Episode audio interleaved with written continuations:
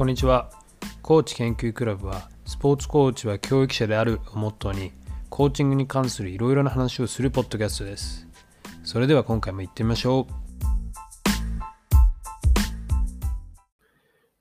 はい、どうも、48回目のコーチ研究クラブです。今日から、えーロックダウンの規制が緩和されてですね、外でピクニックができるようになりました。はい、ピクニックできることをに、こう、一喜一憂する世の中っていうね、今ね。はい。まあ、えっと、今日はそれで、ちょっとツイッターを見てていろいろ、昨日ね。で、そこで、ツイッターのに出てた記事で、あの、オリンピックの話だったんですけど、銀メダル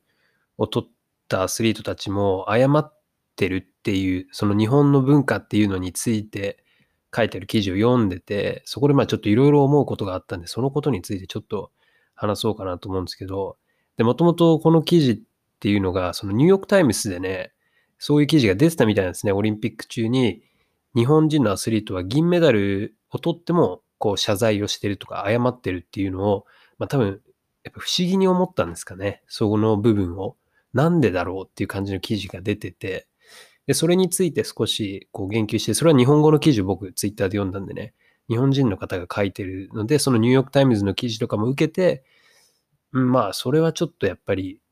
良くないんじゃないかなと。で僕もそれは思うんですね。銀メダルを取って、ですごいことなんでね、銀メダル取るっていうのは。なのに、その、なんで謝罪する必要があるのかなっていう。でこれやっぱニューヨークタイムズに書かれてるぐらいなんで、日本独特なのかな他の国ではやっぱりあんまり見たことないですもんね。銅メダルだって全然みんなやっぱ喜ぶ、当たり前のことですけどね。喜んでますからね。メダルが取れるっていうこと自体がやっぱりすごいことなんで、はい、誰も謝ったりはもちろんしてないと思います。オーストラリアのアスリートは、やっぱその辺は一回も見たことないですね。うん。例えば、前回のオリンピックで金メダルとか取ってるアスリートが今回銅メダルだったとしても、やっぱり普通に喜ぶし、普通におめでとうっていうことになってますからね。うん。だから、銀メダル取って謝るっていうのはやっぱよっぽどのことなんだなって思うんですよ。えっと、で、その記事で取り上げられてたのが、えー柔道混同団体の向井選手と、まあ、レスリングの文田選手とか、その他、えーあと何人か名前も出てたんですけど、やっぱり銀メダルを取って、こう、記者会見とかでなんか謝罪をしてるわけですね。やっぱりすいませんと。あの、一歩足りなかったですみたいなね。で、あの、まあもちろんね、負けることは悔しいんで、それはね、全然悔しいのは当たり前の話なんですけど、一体これをね、誰に向かって謝罪してんのかなっていうのが僕も結構不思議で、で、これ結構、あれなんですよね、あの、日本ってよくありがちだと思うんですよ。特に YouTube とかね、今出てきて YouTuber とかいっぱいいる時代で、もう YouTuber の人たちとかもすごい謝罪動画出すじゃないですか。なんかあった時にね。で、まあ昔からこれ僕思ってるんですけど、一体誰に謝ってるのかって、全然僕被害被ってないし、全然迷惑じゃないんで、謝ってもらわなくていいなと思いながら、で、芸能人のその謝罪会見とかも昔からそれは思ってて、なんでこの人たち謝ってるんだろうっていうね。そう、だから、こっちとしては謝られても困るしっていうか、あなたのこと知らないしって僕はいつも思って見てるんですけど、あの、まあだからちょっとそういう部分の文化はあるのかな。その、なんだろうな。そ謝罪しがちというか、なんか謝罪すればいいじゃんっていう部分はあるのかな。まあちょっとその部分は今のこのスポーツの話とは違うんですけどね、その謝罪すればいいじゃんっていうのはちょっと違うまた話になっちゃうんですけど、ただまあそのスポーツの話に戻すと、やっぱりね、銀メダルを取ってすごい功績なのに謝らなきゃいけないっていう、その謝るっていうとこまで持ってきてる文化というか、指導方法というか、その環境の問題っていうのがやっぱりあるかなと思うんで、別に謝ってること自体、そのアスリートが悪いわけじゃないと思うんですよ。その行動自体が。ただそこまで持ってきちゃってる、その周りの環境っていうのがどういうことなのかなっていうのは僕はすごい気になるかな。で、その読んでた記事なんかはやっぱり、えー日本がやっぱりちょっと勝利至上主義に偏ってるんじゃないかという、もう勝たないとダメみたいなね。うん、で、それはやっぱり一理あるのかなと。で、その、ね、ちょっと子供のスポーツの話なんかにも触れてて、やっぱりトーナメント形式、一回負けちゃうと終わりみたいな形式も多いし、あの、なんだろうね、例えば甲子園なんかもそうじゃないですか。やっぱり、ね、そこまで上がってって、その勝ってって勝ってってっていうことに、こう、美を求めるっていうか、そういう部分はあるじゃないですか。で結構、まあ、例えば漫画とかでもそういう部分が誇張されがちな傾向もあるかなと僕は思うんで、だからやっぱり文化的にね、ちょっとやっぱり勝利至上主義。です。これがまあそのね、まあ、ちょっとそんな話、そんな歴史の話とかはあんまりしたくないんですけど、でもやっぱり感じずにはいられないのが、そのね、やっぱ戦争からのこう、なんなんていうんですかね、こう軍国主義というか、そういうところから来てる部分もあるのかなっていう、絶対その名残は少しはあるんじゃないかなっていう感じもしなくはないんですよね。もともとがね、そういう、うん、部分は絶対あるんじゃないかなと、やっぱり勝ってなんぼみたいなね。うん。だから、で、その記事を読んで、まあよくよく考えてみたら、で、僕はやっぱりテニスコーチなんで、こっちのテニスのね、ジュニアの大会とかを考えても、もちろんトーナメントとかはあるんですけど、まあそこまでやっぱり勝ちに重きを置いてないというか、その結果にあんまり反映されにくいようなシステムにはなってるかなとも思います。あの、結構子供たちが出てるのが、なんていうのかな、オープントーナメントみたいなのが結構多いんで、だから大人も出てくるようなね、とこから始めるんですよ、子供たちが。まず。なんで、あの、その年齢別に分かれてないっていうのがあるんで、結構チャレンジできる。もともとなんかまあ、あ最初はね、負けてもいいじゃんっていう、負けてもいいって言い方変ですけど、負けた方がやっぱり学びが多いと僕は思うんでね、あの、きちんと全力を出して、例えば大人の相手に当たっちゃうんであれば、全力を出し切って、それで負けたら、まあそこから学べるじゃないですか。うん。で、そこもやっぱ一つの大事なとこだと思うんで、勝つことよりも、やっぱ負けた時の方が 絶対学びは多いと思うんですよ。だからそれって結構、何、負けることっていうのは歓迎されるべきことなんじゃないんですかね。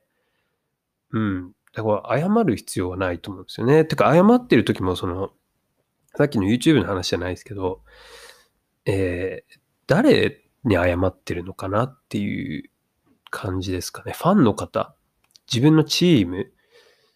とかそういうことなんですかね。でもやっぱりその謝ってるっていうことは、やっぱりその周りの人たちがもう勝つっていうことだけをやっぱり焦点に当てて、その選手と関わってるってことですもんね。その選手が全力を出したこととかそういうことにはやっぱり満足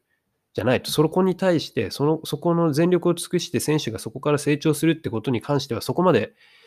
えー、まあ、興味までとは言わないですけど、それを良しとしない周りの人たちっていうことなんですよね、きっと。だから選手も、まあ、自分は頑張ったけど、結局勝てなかったから、不甲斐ないから、周りの方々に謝るってことですよね。それはだからなんかちょっと選手自身の話じゃなくなってきてるんですよね。その周りの方も含めての話になってきてるんですよ。なぜか。でも本当は、その、金メダルとかの結果っていうのは、選手の話じゃないですか。元をたどれば一番メインになるのは。その選手がどう思うかが一番大事なわけで、そのね、アスリートがきちんと自分の全力を出し切って、それで銀メダルだったら、本当はそのアスリートはハッピーなはずなんですけどね。うん。だから、ね、何なんですかね。なんかちょっとだって、金メダル、それで銀メダルの選手が謝ってて、その金メダル取った人もちょっと嫌な気分にならないですか？それ見てたら。どっちかっていうとなんか、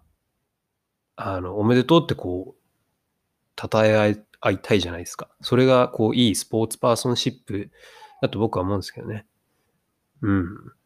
まあ、そんなわけで、ちょっとやっぱり日本のその勝利至上主義的な部分が、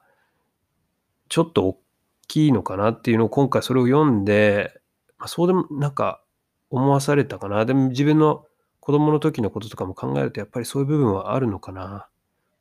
でね、やっぱりその、そこに書いてあったのも、その菅首相なんかもその SNS で金メダル獲得した人だけにお祝いの言葉を送ったりとかね、そういうこともやってるみたいなんで、だかやっぱそれじゃあちょっとね、その上からのメッセージがそれだったらそうなりますよねっていう感もあるんですけど、あ、菅さんじゃない、あの、菅、菅首相ですね。菅首相。えー、そう。で、まあね、だから、その、前にも言った、その追い込むだけがトレーニングじゃないっていうのを、もうちょっと、えー、つながりがあるのかな。その、やっぱり、未だに、こう、言葉だとか、もちろん身体的な、えー、体罰みたいなの減ってきてると思うんですけどね、問題になってるんで。ただやっぱり言葉で責めるとか、で、身体的にっていうのはその暴力じゃなくてもやっぱりその運動量で追い込む。で、それを乗り越えることで精神的に強くなるっていうイメージがまだまだ強いかな。だからちょっとこう強めに当たってって、選手がそれに耐えて、耐えるっていうことから精神的な強さへつながるんじゃないかっていう、えー、発想というか、そういう傾向があるじゃないですか。うん。でもね、僕はそれはそこまでそう思わないんですよ。その選手をそうやって、だから要は言葉とかそういうので追い込むってことは、それは精神的にも追い込んでるってことなんで、あの、会社でそれやったらパワハラってやつですからね。そう。で、だからそれをじゃあ乗り越えることで精神的に大きく、強くなってるのかっていうのはもちろんなるかもしれないですけど、そこにやっぱりトラウマってものが生まれてきたりはするんで、だってパワハラからね、な何、鬱になったりだとかさ、会社辞めたりだとかするわけじゃないですか。そんな会社会社で上司にいびられてて何が面白いのって話ですから、楽しいわけがないんですよ。でそれを乗り越えることで、まあもちろん人間としての成長はあるかもしれないですけど、もちろんね。だから何にでもあるとは思うんですけど、そんな方法でいいのかなっていう、それは、その人のその自己的な成長なのかなっていう、それは周りがただ圧力をかけて、その人がそういうふうに従うようにしてきてるから、でも結局その結果がその謝罪っていう話なんじゃないかなっていうことなんですよね、きっと。そうやって圧力をかけて、そういう方法でこう選手を育てようとしていってるから、最終的にじゃあ銀メダルをせっかく取れたのに出てくるものはごめんなさいっていう言葉なわけで、うん、それはやっぱりちょっとさすがに酷じゃないですかねと思ったんですよね、アスリートに対して。で、であのー、これもまたね、昨日ネットフリックスで見てた、えっと、アントールドっていうね、ちょっと最近出たやつで、えー、まあ、いろんなスポーツのをやってるんですけど、これテニスのやつで、極限のテニスコートっていうやつで、あの、アメリカの選手、マーディ・フィッシュののドキュメンタリーでね、で、マーディ・フィッシュは、あの、不安障害っていうのかなっていうのに結構なっちゃって、自分のキャリアの最後の方ですね、えー、世界で7位ぐらいまで行ったんですけどね、そこからそうやってこう精神的にちょっと崩れちゃって、もうかなり、もう動けないみたいな、ベッドから出れないみたいな状況まで行っちゃってっていう話だったんですね。で、やっぱりそこで言ってるのも、そのちっちゃい時からまあ、マーディ・フィッシュとか、マーディ・フィッシュはアンディ・ロディックっていう選手と同じ同期で、アンディ・ロディックはね、1位まで行っちゃ行ったりとかね、すごい選手だったんですけど、で、まあ同じ世代で一緒に住んでる時期とかもあったりとかで、そうやって切磋琢磨してきたんですけど、あの、アメリカのね、テニス協会から選ばれて、こう、トレーニングとかナショナルセンターでやってたり、で、やっぱりその、まあ、80年代とかっていうのもあるんで、その相手に弱みを見せないだとか、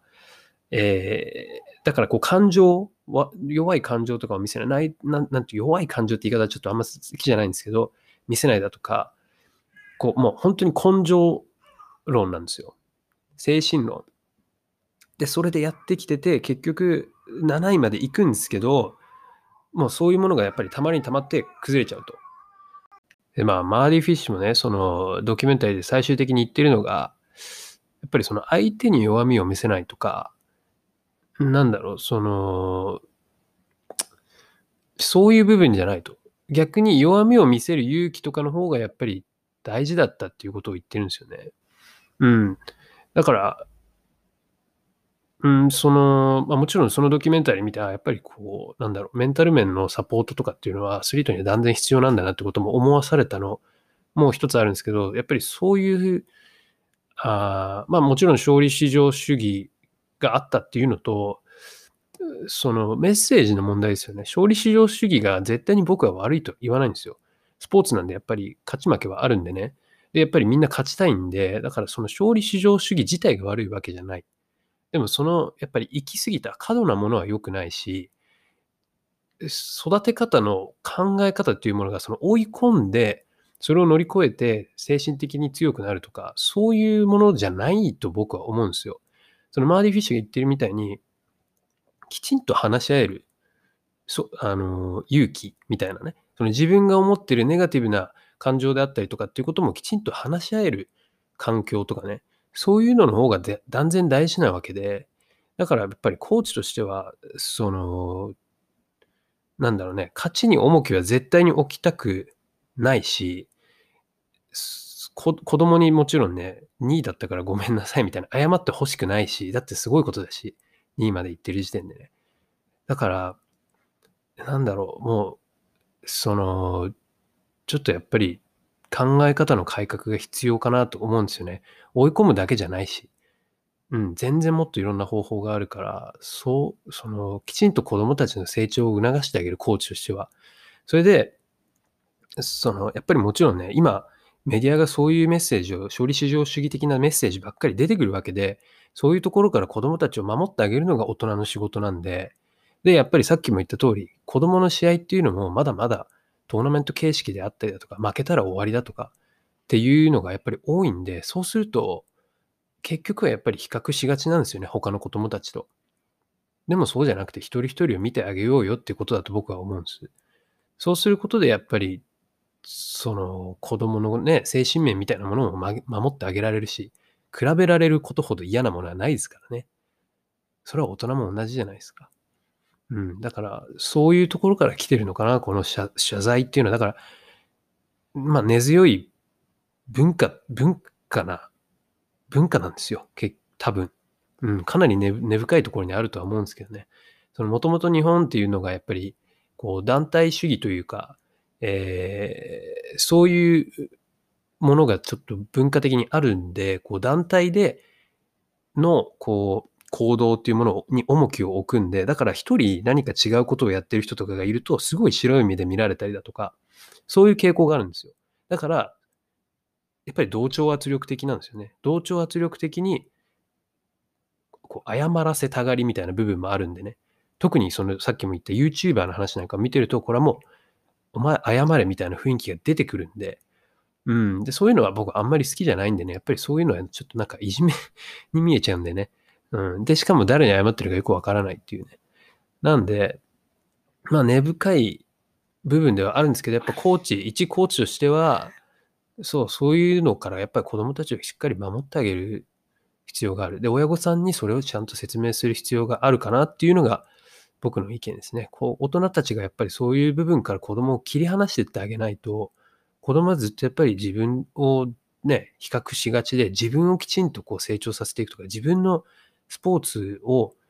いけるとこまで高めたいっていう、そういうふうにいかない。周りのあまりにも意志が働きすぎてて、だから結局、周りの目を気にしてスポーツをしちゃうみたいな、自分が出さない、結果出せなかったら、勝てなかったからとか、そういう話になっちゃうんですよ。そうじゃない。その子供が中心にいるはずだから、その選手が中心のはずだから、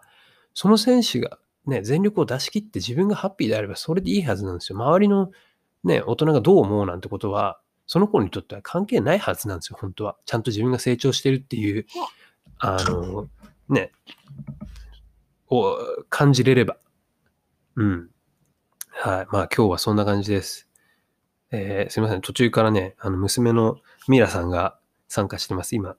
抱っこしてるんですけどね。はい。今日はね、そんな感じで、あの、謝罪してる、えー、日本人のね、オリンピックのアスリートの話をね、ちょっとしようかな。だからまあ、これは根深い問題なんでね。でもやっぱりコーチ一人一人とか、その子供のスポーツに関わる親、大人一人一人が意識することで変わっていくことだと思うんでね。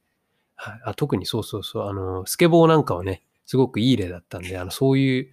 全くない、こう、すごく爽やかな、お互いアスリート同士が支え合ってスポーツを高めていこうと、自分たちを高めていこうとしてるっていう感じがすごく良かったんです、そのスケボーはね。そういう部分でやっぱり日本にこう、ちょっと